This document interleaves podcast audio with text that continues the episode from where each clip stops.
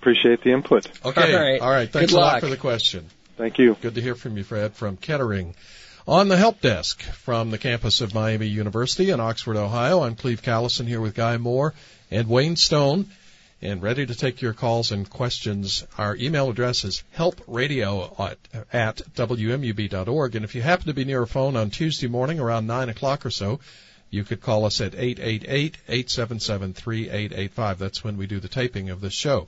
Let's go to our next caller on the help desk, and this is Scott from Dayton. Scott, welcome to the help desk. You're on the air. Thank you. Uh, yes. Uh, hi, Cleve. Hi, Guy. Hi, Hi. Wayne. Hey, I have a question. I have an uh, IBM ThinkPad that uh, I've had to replace the. We do have some information about that on our blog. Um, if you go to the help desk blog, the address of which is wmubhelpdesk.blog.blogspot.com, and I think about two weeks back, uh, you know, maybe around early April, uh, we had some information about the Conficker worm.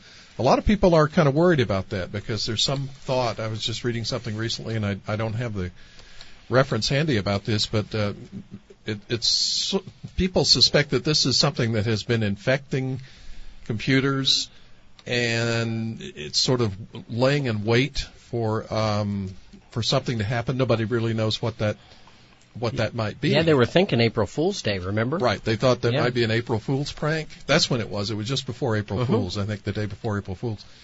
Uh, that we posted that on the blog, but nothing apparently major happened on April Fool's Day. So there's there's still a lot of speculation and curiosity about this. But uh, take a look at our, our blog, and there's some information in there about how to remove it or test your system to make sure that you don't have it.